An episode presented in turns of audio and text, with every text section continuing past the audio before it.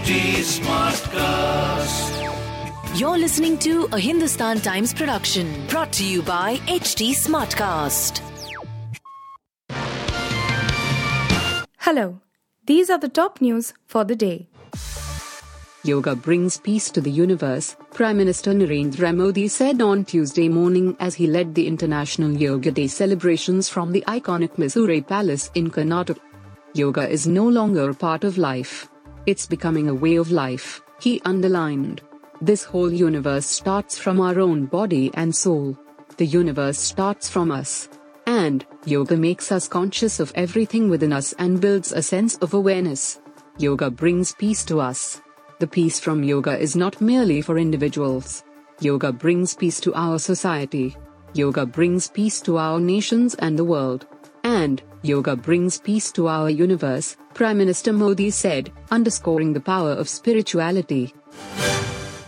Floods and landslides triggered by torrential rain deepened the crisis in the northeast on Monday, with more deaths and devastation being reported in Assam, Meghalaya, and Arunachal Pradesh, even as the central government promised to provide assistance to the region that has so far reported 131 fatalities.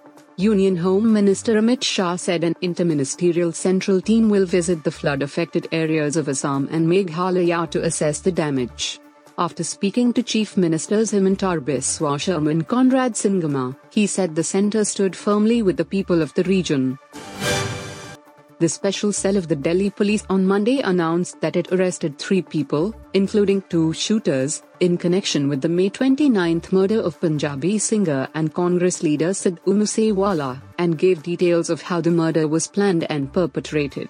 Police also said that gangster Goldy Brar, who is in Canada, was in touch with the hitmen on the morning of the crime and gave them explicit instructions.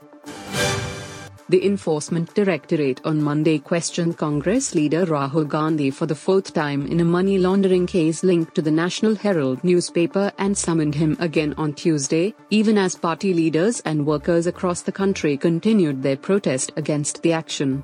Accompanied by his sister and Congress General Secretary Priyanka Gandhi Vadra, Rahul arrived at the ED headquarters at around 11.05 am and was interrogated for over 9 hours with a 75-minute break at 3.15 pm, officials familiar with the development said. Varun Dhawan and Kiara Advani's Jug Jug Jio is all set to release on June 24th. On Monday, film producer Karan Johar and the cast of the film shared a video on their social media handles. The video was of a special screening that was organized for a bunch of viewers and their reviews were heard by the cast of the film. Sharing the video, Karan wrote, Our first reviews are in and they are by the fans. Overwhelmed by the love and we can't wait for you all to watch this on the big screen on the 24th of June. Hashtag Jug Jug Jio. Advance bookings open now.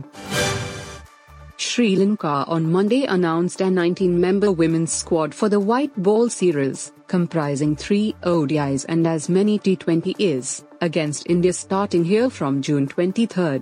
Skipper Chamari Athapaththu will lead both the squads, which include vital players like Hasini Perera, Nilakshi De Silva, Oshadi Ranasinghe, and Inoka Ranaweera. Vishmi Gunaratne, who is yet to make her ODI debut for Sri Lanka, also finds a place in both the squads. You were listening to the HT Daily News Wrap, a beta production brought to you by HT Smartcast. Please give us feedback on Instagram, Twitter, and Facebook at HT Smartcast or via email to podcasts at hindustantimes.com. Until next time.